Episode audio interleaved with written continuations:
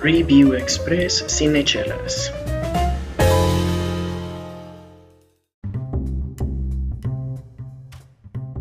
Amigos, bienvenidos a este primer, tal vez no el primero, pero sí el probablemente el primero que se publique Review Express pre-Oscars. El día de hoy vamos a hablar de Mujercitas. Yo soy Carles Acevedo. Me Carlas. Carlas, Carlas Acevedo. Me pueden encontrar en Instagram como, ah, no, espera, esto no es despedida. Soy Carlos Acevedo y aquí me acompaña hablando de mujercitas. Yo soy Karina Mejía, bienvenido seas cinechelero, amante de las mujercitas. Y eh, pues empezamos con. Para- así como dándole estrellas. ¿Cuántas les das? Así de, el de una. De, de 0 a 5, ¿cuántos le das? De 0 a 5 yo le doy... A nivel Oscar, porque digo, todas nominadas al Oscar son de 5 comparada con todas las demás, Claro. pero, o sea, de todas las, de- eh, comparada a todas las demás que están nominadas a Mejor Película, ¿cuántas le das? Yo le doy 4 estrellas de 5. Ajá. Me parece una buena película, es entretenida, ah, me gustó en términos generales, am, pero no creo que sea extraordinaria como otras que sí están nominadas. Sí, estoy totalmente de acuerdo. Entonces me quedo con 4 de 5. ¿Tú? Sí, yo le doy también más o menos, no, de hecho yo diría 3, Más o porque honestamente... Tres. Yo le doy tres. Y esas tres creo que les pertenecen así directamente y sin pensarlo a Saoirse Ronan y a Florence Pugh. Las demás, eh, está bien. Es que ese es un gran tema y creo que me gustaría hablar de eso en este momento. ¿Qué te parece? Va, pues vámonos. El elenco y reparto. Sí. Por allá nuestra queridísima amiga Sam nos había dicho que a Greta Gerwig le dieron presupuesto y ella se voló con el Claro, presupuesto. Y pues está más que claro con el elenco que escogió. Estamos hablando de una Meryl Streep. Estoy segura que ella nos sale barata. Laura Dern. Laura este, Dern, Emma Watson. Emma Watson, que seguramente cuesta bastante. Ah, Sí, claro, es que, o sea, no es por nada, pero Sí. mira, tú lo decías de broma, Charlie ha estado diciendo de broma que Emma Watson era el factor marketing para mujercitas. y es verdad, o sea. Me estuve tratando de decir a mí misma, dale chance, ve su actuación, así como que eh, que salga, ¿no? Y híjole, me quedo con un 50-50. No admito al 100% que es un factor marketing, pero definitivamente Y acéptalo, Cari, o sea, es lo verdad. veo, o sea, veo más No factor marketing a Meryl Streep. Ah, Porque sí, su personaje, En este caso, o sí. sea, No es malo. El que pasa es que sí pasa desapercibida, o sea, no tiene tanta participación. ¿para qué gastas y contratas a una Meryl Pues Streep? fue si un favor a, lo mejor que esta? Meryl Streep le hizo a Greta. Este, iba a decir que Thunberg, no sé. Esa es otra Greta también este, querida, pero no ella. Pero realmente a mí creo que lo que más me gustó, ni siquiera es Saoirse Ronan, o sea, me encanta Shasha. ella, pero a mí está el personaje de Amy de Florence Pugh, no sé, algo me dejó que no sé si es porque la vi en- así como volteando la tortilla de Midsommar en un personaje totalmente Híjole, es que ahí se muestra su versatilidad, sí, Exacto, está totalmente. increíble. Y de hecho me puse a investigar y hay un chingo de películas de ella que no he visto. Entonces sí, sí, sí. ay, sobre todo esta de que peleando con mi familia. eh, Ah, no, no, es- no había escuchado de esta película. Sí, que sale la roca y no sé qué. Y que ella interpreta así como esta Ah, luchadora de la W. ¿A Sí, poco? ajá. Dije, no manches, tengo que verla. Entonces, obviamente, pues eso es, así es como ella se está ganando este, esta nominación a mejor actriz de reparto. Saoirse no es su mejor para mí. ¿A poco? Yo creo que es Yo- muy buena, claro que sí, pero no Yo creo mejor. que me la merece más que por Lady Bird. Sí, no, definitivamente, pero yo creo que lo merece más por este. Las dos reinas. Nah, no, ni siquiera fue nominada por las dos reinas. Por eso. Nah, claro que no. No, por este Atonement. Ah, bueno, Sí, sí, pero que ya hace un rato de Hace un eso. rato. Por ejemplo, en Brooklyn también está chido y todo, pero. Mm, Es que mira, ajá. y esto es algo que va encaminado con mi comentario sobre Emma Watson. Hay personajes que te dan para sacarlo todo como actor. Todo. Y que dejas sangre, sudor y lágrimas por el papel y por el personaje. Y hay otros personajes que no te lo dan. O sea, Ajá. Y creo que eso le pasó aquí a Emma Watson. O sea, su personaje no era para que diera la super hiper mega actuación. La verdad es que no. Eh, sí, es cierto. De hecho, no sé, a lo mejor le tocó el. Ah, el más, el más flojo. No sé, no quiero decir más flojo porque, eh, de hecho, eso es algo que yo creo que sí logra bien a nivel narrativo este Greta. O sea, realmente darle como su lugar a cada una de ellas. A lo mejor no al de Mary Streep, pero para- no es de la, no es de la familia nuclear, ¿no? Por así Sí. decirlo, es la tía. A mí la neta es que su persona, yo no había visto nada de Mujercitas ni he leído el libro. Estamos igual. Pero sí, obviamente, mi mam yo fui a verla con mi mamá, mi mamá es ese es su mantra, su lema, lo que sea, el libro está mejor, siempre forever, ¿no? Entonces salió un poco decepcionada obviamente porque pues hay cosas del libro que a ella le encantan, pero a mí la, el personaje de Meryl Streep me recordó tanto una tía mía y y a lo mejor mis primos o mis tíos me están este escuchando ahorita y probablemente esa tía no, así que voy a decir su nombre, a mi tía Carlota, neta, te juro, o sea, es- no, no tienes idea, es esa misma persona que a lo mejor nunca se casó y este y tiene no no tiene dinero pero es así como súper entonces este no sé como que sí, a mí se me hizo conectar a pesar de que soy vato con los personajes es esta parte emocional o sea con George o sea como que cada una de ellas representa una parte increíble de la, de la mujer a lo mejor le estoy tirando muchas flores a ella A mí sí me gustó también mucho la actuación de Florence Pugh. Y fíjate que me gustó también mucho ver a Timothy. ah sí Este, y se me hace raro que no esté recibiendo ningún tipo de comentario. Ah, no sé si es porque este es este mm, como esta actuación como muy básica muy juvenil, como muy fresca, demasiado así como ligera y liviana, como para tomarla en serio. Pues es que, siéndote honesto, tiene muchas mejores. Por ejemplo, en El Sí. Rey es mejor. Y no sé si viste Call Me By Your Name, No la he visto. pero... Pecado. Es que sí, no, no, él puede hacer más, ¿sabes? O sea, Pero esto es como el Timothy Cha- Chalamet estándar. Es así como, güey, tienes que básico, ahorita... Ajá, ajá. exacto. Yo creo que por eso no lo tomaron en cuenta. Mm, A mí la verdad es que me va y me viene en esta película. Timothy mí me Así cae bien, me No, gusta.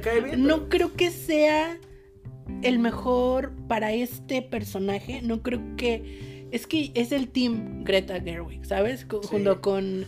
Em, Lady Bird, este, ¿dónde más salió con ella? No. pero es bueno, que ya ella- ellos salen juntos, pues, o Sí. sea, y ya es su team y ya ella lo va a tener ahí siempre, ¿no? Así como. Ay, es que yo no sé decirlo, Shosha. Shosha. Es que no igual, sé ya lo dijiste bien, güey. Ya, ahí queda. Bueno, igual que ella.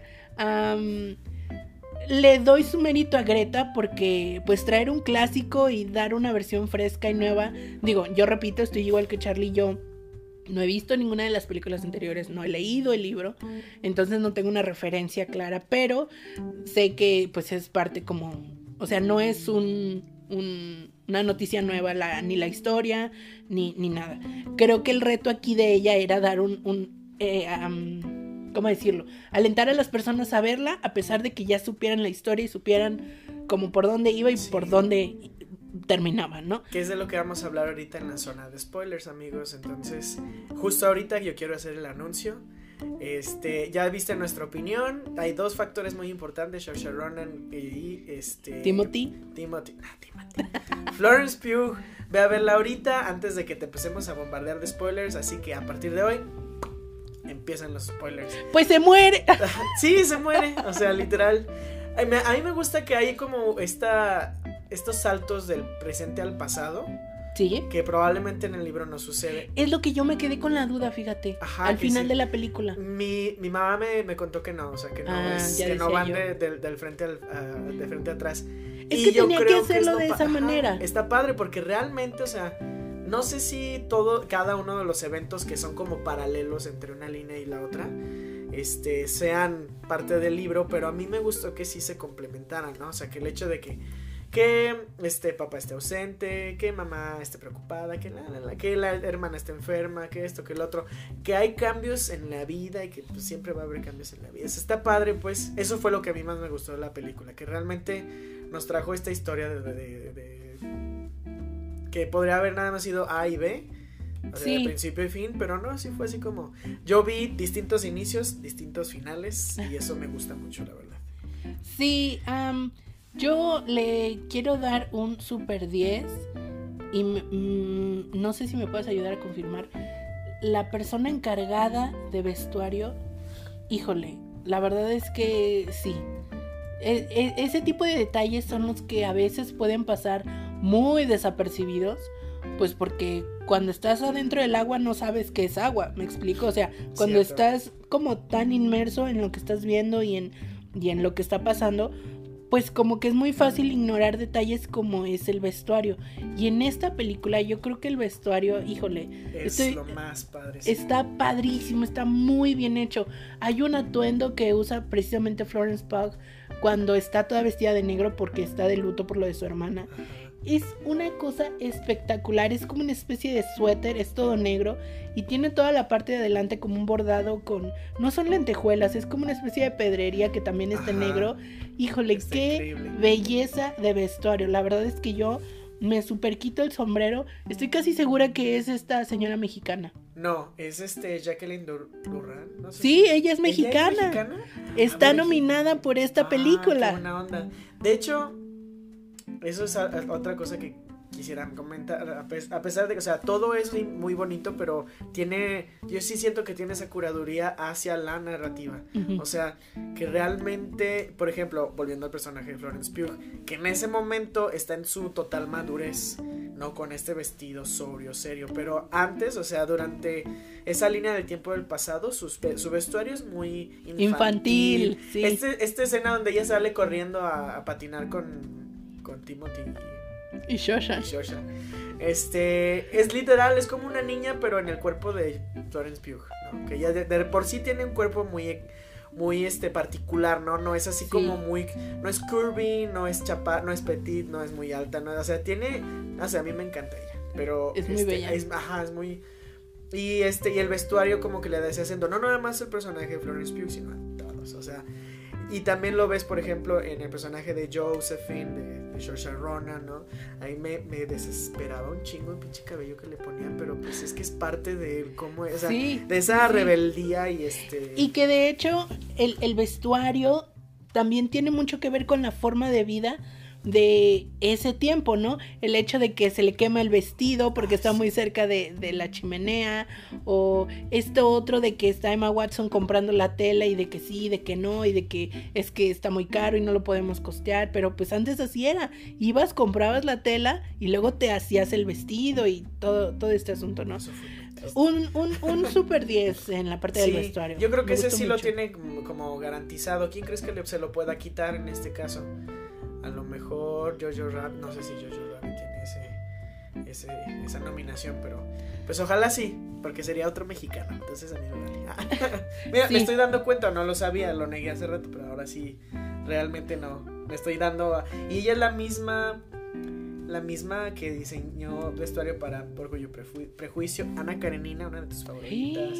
No, pues sí. con razón. Sí, Estoy trae- casi segura que estuvo nominada por Ana Karenina. Porque el vestuario. Ah, mira, ¿ves? Es que el vestuario de Ana Karenina es. De hecho, te voy a decir, ganó, ganó, ganó, ganó. Ah, pero no sé qué. Sí, Academy Film Awards por Vera, Vera Drake, por Pride and Pre- Prejudice. Ajá. También por Ticket Taylor. No, no es cierto.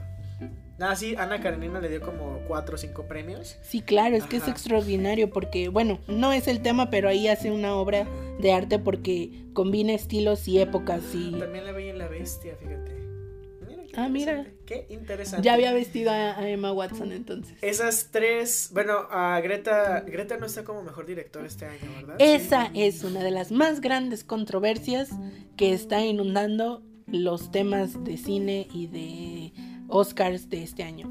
Hay, hay un debate muy grande, eh, querido radio, radio escucha hoy nomás. Podescucha. vete. Querido Podescucha, hay una controversia muy grande respecto a por qué no hay directoras nominadas este año. Tenemos a una Greta, tenemos a la directora de Farewell, donde sale Aquafina, Claro. tenemos a- así, hay varios ejemplos porque sí, sí hay directoras que hicieron trabajo durante este año y ninguna está nominada. Yo entiendo por qué a lo mejor Greta no, o sea, te digo. comprendo por qué no, la verdad es que yo no hubiera nominado a Greta. Si yo fuera presidenta de la academia, yo no hubiera, bueno, y es que no funciona así tampoco, pues. Ajá.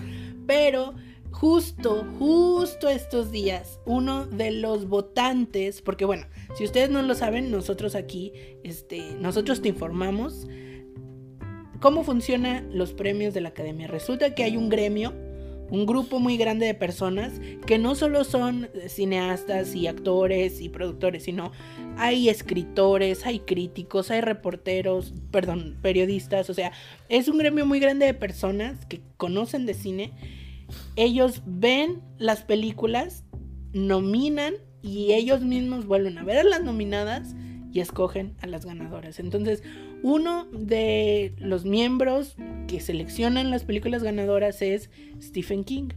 Y hay una declaración muy reciente de Stephen King en donde él dice que él no, no pone la equidad por sobre la calidad al momento de escoger una buena película.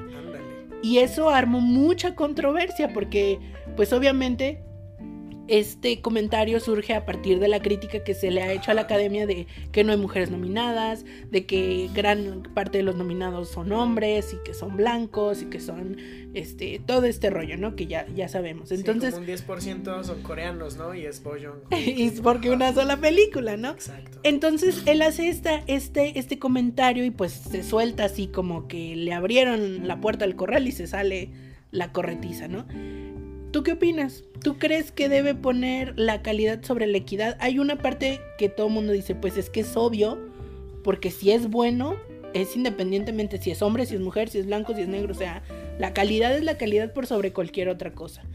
Pero luego está el otro sector que dice así como es que no es posible, cuánta ignorancia, o sea que a las mujeres las van a dejar fuera, a los negros los van a dejar fuera, y es como no, o sea, yo sí estoy con Stephen King cuando dice la calidad sobre la equidad. O sea, sí.